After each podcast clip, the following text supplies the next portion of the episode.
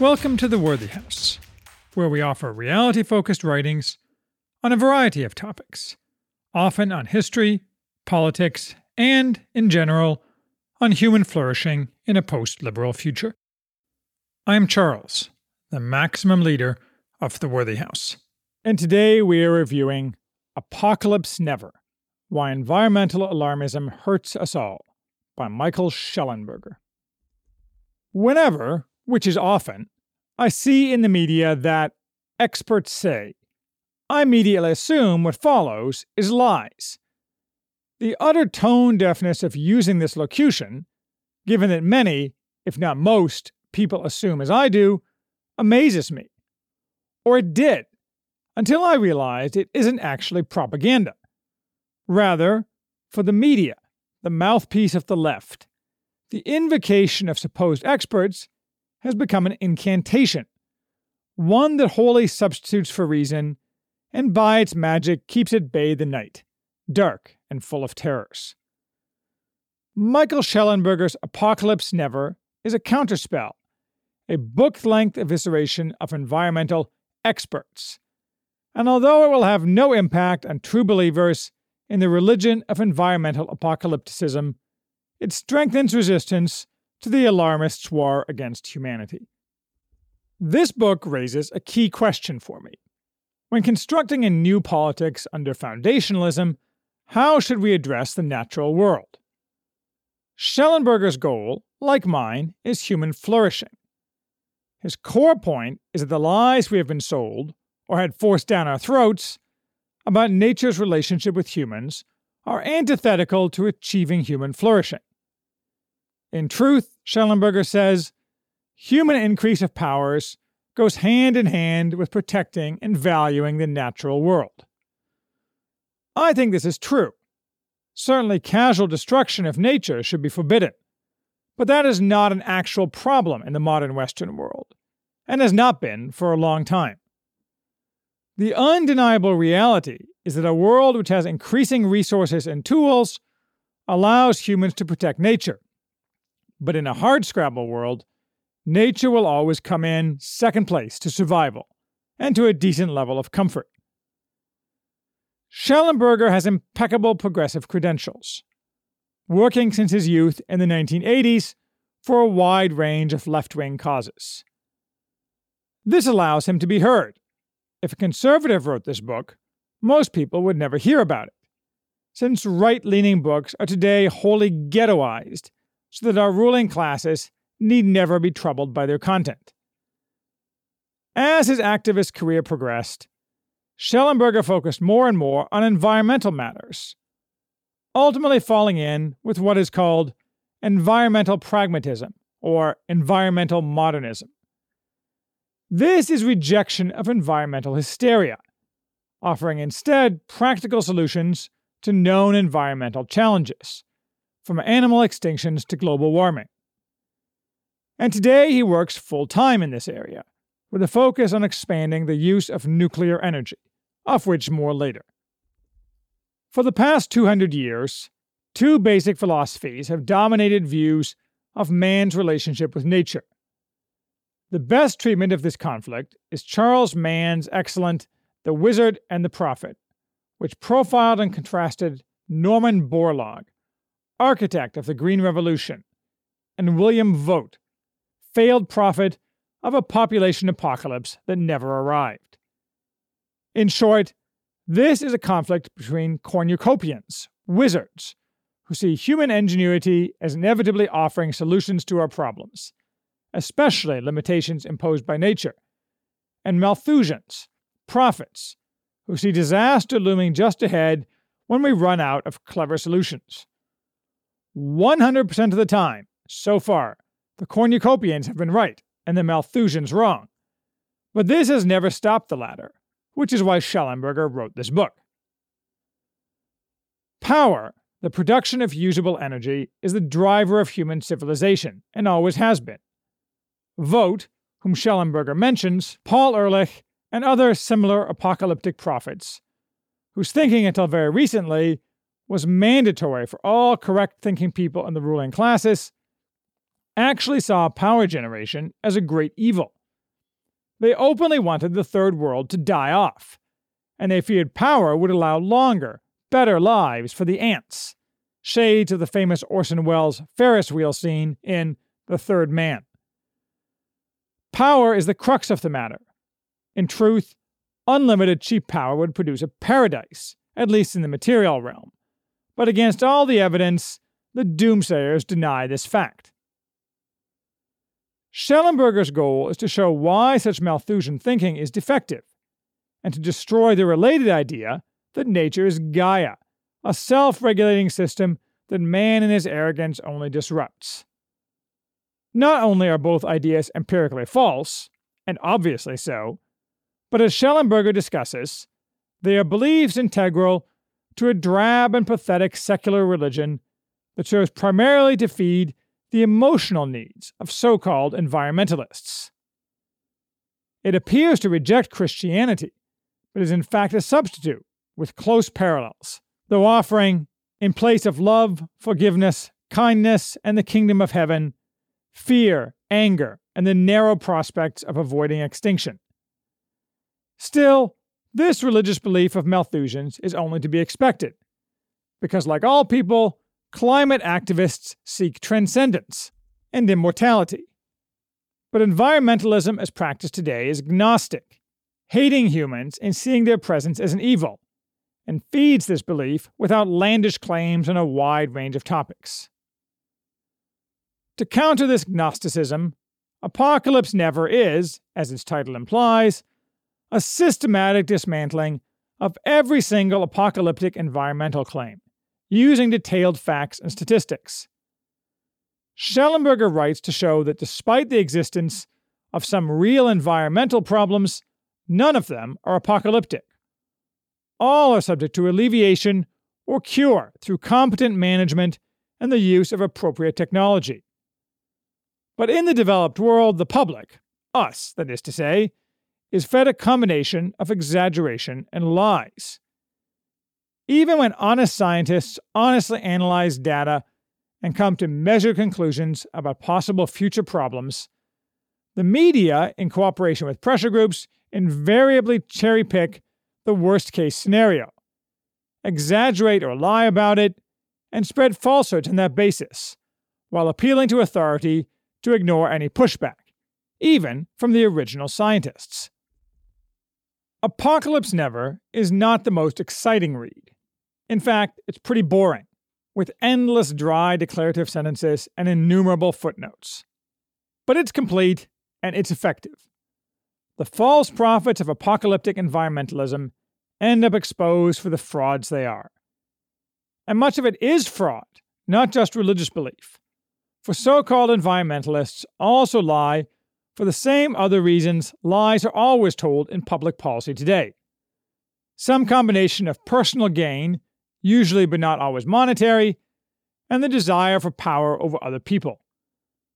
The dominant reason is the search for transcendence, for meaning in a world of liquid modernity. But all three reasons drive the endless production of lies.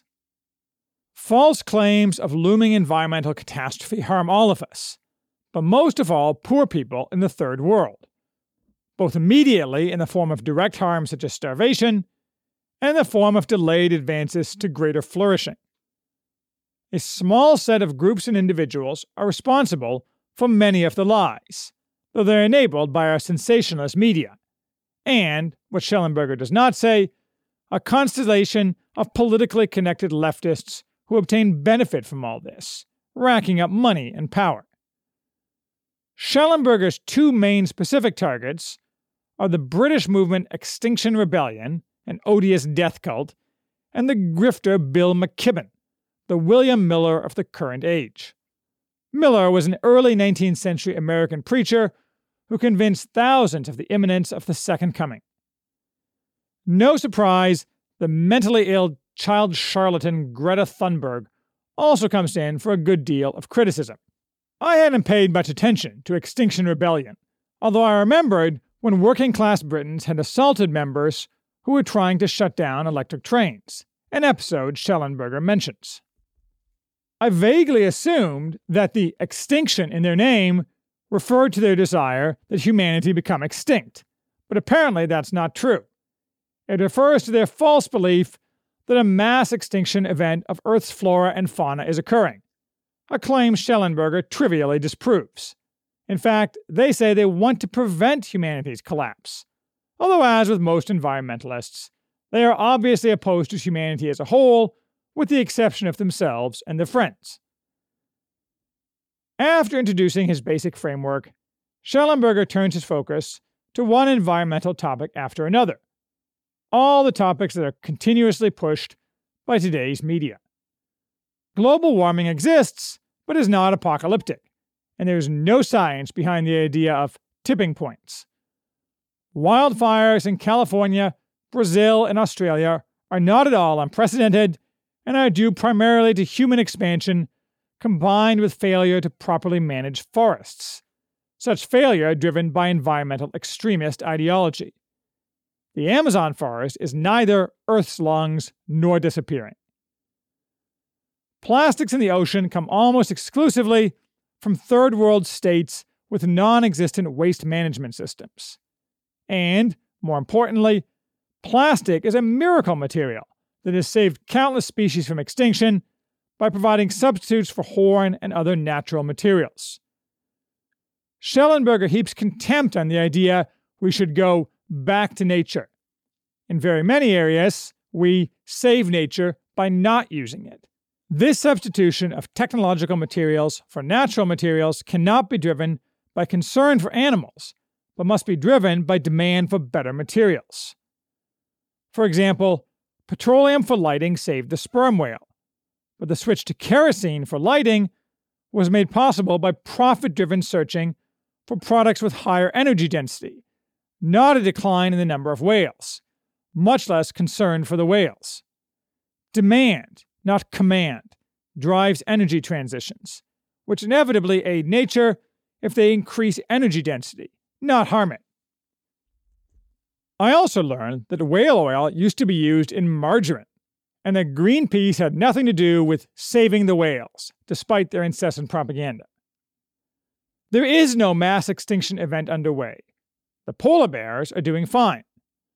True, habitat loss is a big problem in the third world. And the solution is to make it possible for humans to live comfortably without having to constantly clear land by offering natural gas and cheap electric power instead of wood, the obtaining of which destroys habitat, by making clean, attractive cities with good jobs, and by using technology to increase farming efficiency. Instead, ignorant do gooder Westerners try to shove solutions that accomplish nothing other than exacerbating problems down the throats of the locals. Thus, for 30 years, the West has tried to impose bogus, sustainable development on poor countries, denying them large scale power generation and trying to substitute inadequate small scale generation, and demanding energy use be kept low. But there is no rich low energy nation, just as there is no poor high energy one. Failure, though, is never punished.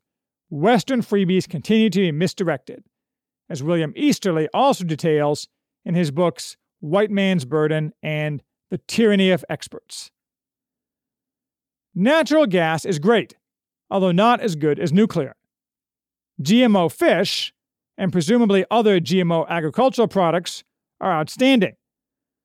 But lies are made up and propagated about both by environmental extremists, wealthy educated elites, such as McKibben and the Sierra Club. And they, in turn, are heavily funded by industries and interests that stand to suffer from switches to products and methods that are actually more environmentally friendly. To solve most of these problems, what we need is a massive turn to nuclear energy, which is entirely safe. It won't solve all our problems, but it is the best way to address most of them, from global warming to third world development that will save animals and landscapes there. What about alternative energy? solar and wind. A crock. Low power density is stupid and will always be stupid. Poor countries therefore cannot leapfrog, skipping ahead to a fantasy world of local use of solar and wind and never using mass power generation.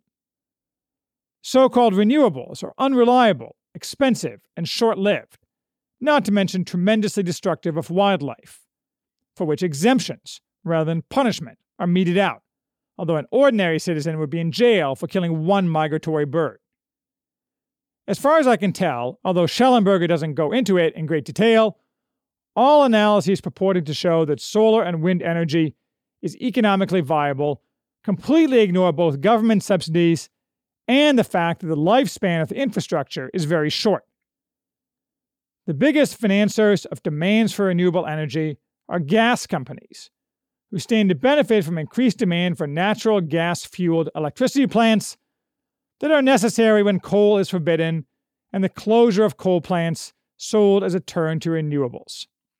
Shellenberger notes that it's a myth that climate skeptics are well funded. In truth, Climate activists are funded to the tune of tens or hundreds of billions of dollars annually, while the two largest climate skeptic organizations combined have a budget of $13 million. Remember biofuels? Yeah, me too. Also a crock.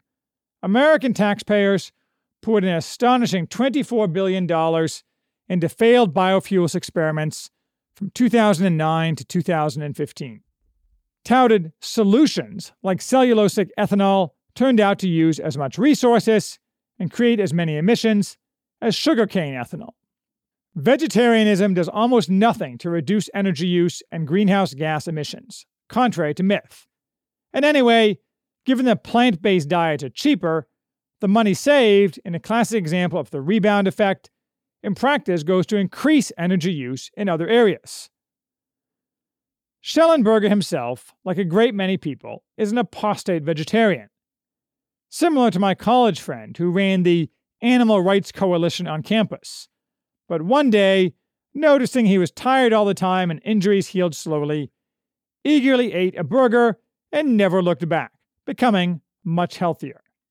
As Shellenberger documents, meat is healthy, and most vegetarianism is driven by disgust, not rationality which is a bit strange, since supposedly disgust is an emotion that tends more to drive conservative political beliefs. Dense meat production is better because it prevents the destruction of natural landscapes and habitats. I part ways with Shellenberger here somewhat. He is certainly correct that dense meat production is less destructive. But here, as everywhere, he is a pure pragmatist unwilling to suggest that the underlying problem in the developed world is lack of virtue, in this case, the vice of gluttony and the sin of factory farming. I'll be interested in seeing a discussion between the Virginia farmer Joel Salatin and Shellenberger. Salatin maintains that we could have both low density meat production and adequate meat. But I suspect that his definition of adequate is not the same as for the normal fat American of today. In any case, vegetarianism will not save the natural world. Perhaps realizing that endless recitation of data is dull, Shellenberger humanizes his stories by visiting the Congo. He talks to, among other people, an ordinary woman farmer, and he uses the Congo as an exemplar for several of his topics. We all know the Congo is in terrible shape due to war, apparently in part fomented by the Rwandans. But I was a little surprised that only 20% of the people who live there have any access to electricity. Shellenberger's complaint is that environmentalists, who control crucial funding sources such as the IMF, for decades have prevented third world countries such as the Congo from building large power projects, especially hydroelectric dams, insisting that they instead use grossly inefficient micropower sources, but not wood. It's not just power. The terrible flooding that affects both urban and rural Congo isn't the result of global warming, as some claim. It's because Congo totally lacks the water management systems implemented over the past 200 years in every Western country, which require organization and capital, but those are not regarded as relevant to sustainability, and so are mostly not funded at all. While this complaint is no doubt true, it is also true that third world countries have a terrible track record of actually keeping large power projects in service, due to the incompetence and corruption embedded in the vast majority of third world cultures. Congo could have electricity for everybody with its own resources. It's rich, and under colonialism, huge progress was made toward all such forms of infrastructure. As soon as colonialism ended, of course, these countries fell back, since their ruling classes are devoted to tribal looting. This is the oldest story in the book. The wonder is how the West escaped from this, not that the Congo is a hellhole. No doubt Western leftist straitjacketing of Congo doesn't help, but that's not the only reason the Congo does not have adequate power or drainage. I think narrowly focusing on the Congo may be an error by Shellenberger, since it has been the site of a hugely destructive war for more than a decade, the death toll of which is, supposedly, only exceeded by World War II. Africa has other countries, such as Ghana, about which less is heard, and many of these are getting money from the Chinese under Belt and Road to create the infrastructure that the West denies to them. Shellenberger does not talk about this, or China, who you can be sure doesn't care about phantom environmental apocalypses. But this seems like an alternative path to success for African countries, if they can overcome the debilitating effects of their own cultures. I am curious how more stable third world countries are doing on increasing power generation, but those facts don't appear here. To save nature in the Congo and elsewhere, Shellenberger prescribes more manufacturing jobs in cities. More manufacturing allows more wealth that can alleviate rural poverty and end use of primitive techniques, instead, substituting high yield farming that reduces land use. However, the degree to which this can lift the third world further out of poverty is disputed. As Richard Baldwin discusses in The Great Convergence, simply because some countries have succeeded through moving to manufacturing, in some recent cases successfully entering global supply chains as critical partners, does not mean later entrants will have the same success. And for Schellenberg, it is a feature, not a bug, that industrialization always and everywhere leads to declining populations. For he does buy, at least a little, into Malthusian beliefs about population. He doesn't make the logical connection that ultimately that will be bad for the human race. But to be fair, he no doubt thinks that is a management problem for his descendants, and not the problem he is addressing right now. Which is fair enough. And what should we do, most of all, everywhere around the world? We should massively fund nuclear power. Shellenberger now heads a group called Environmental Progress, dedicated to this end. Large amounts of high density power will allow third world countries to flourish and will alleviate every single environmental challenge, without exception. Thus, to the extent environmental problems are real, they are management problems, and Shellenberger offers a specific solution. He's right that nuclear is wonderful. I've never seen any coherent objection to nuclear power nor does Shellenberger identify any. All objections are sheer emotivism, all the way down. The problem, though, with arguing that religious believers are wrong is that it is an impossible argument to win. So, does this book matter? I mean, not a single environmental apocalypticist of prominence or consequence is even going to read this book, much less change his mind, much less change his public positions. They'll just shriek Burn the heretic. Yes, it matters because a change is coming, and we need smart people who keep us informed, even if we may not agree with them on all political matters. I neither know nor care what Shellenberger thinks about, say, abortion, guns, or BLM terrorists. I don't mind that this book is boring. What matters is that a man of his expertise can help build a new world when the time comes. I think I'll keep his name in my contacts list.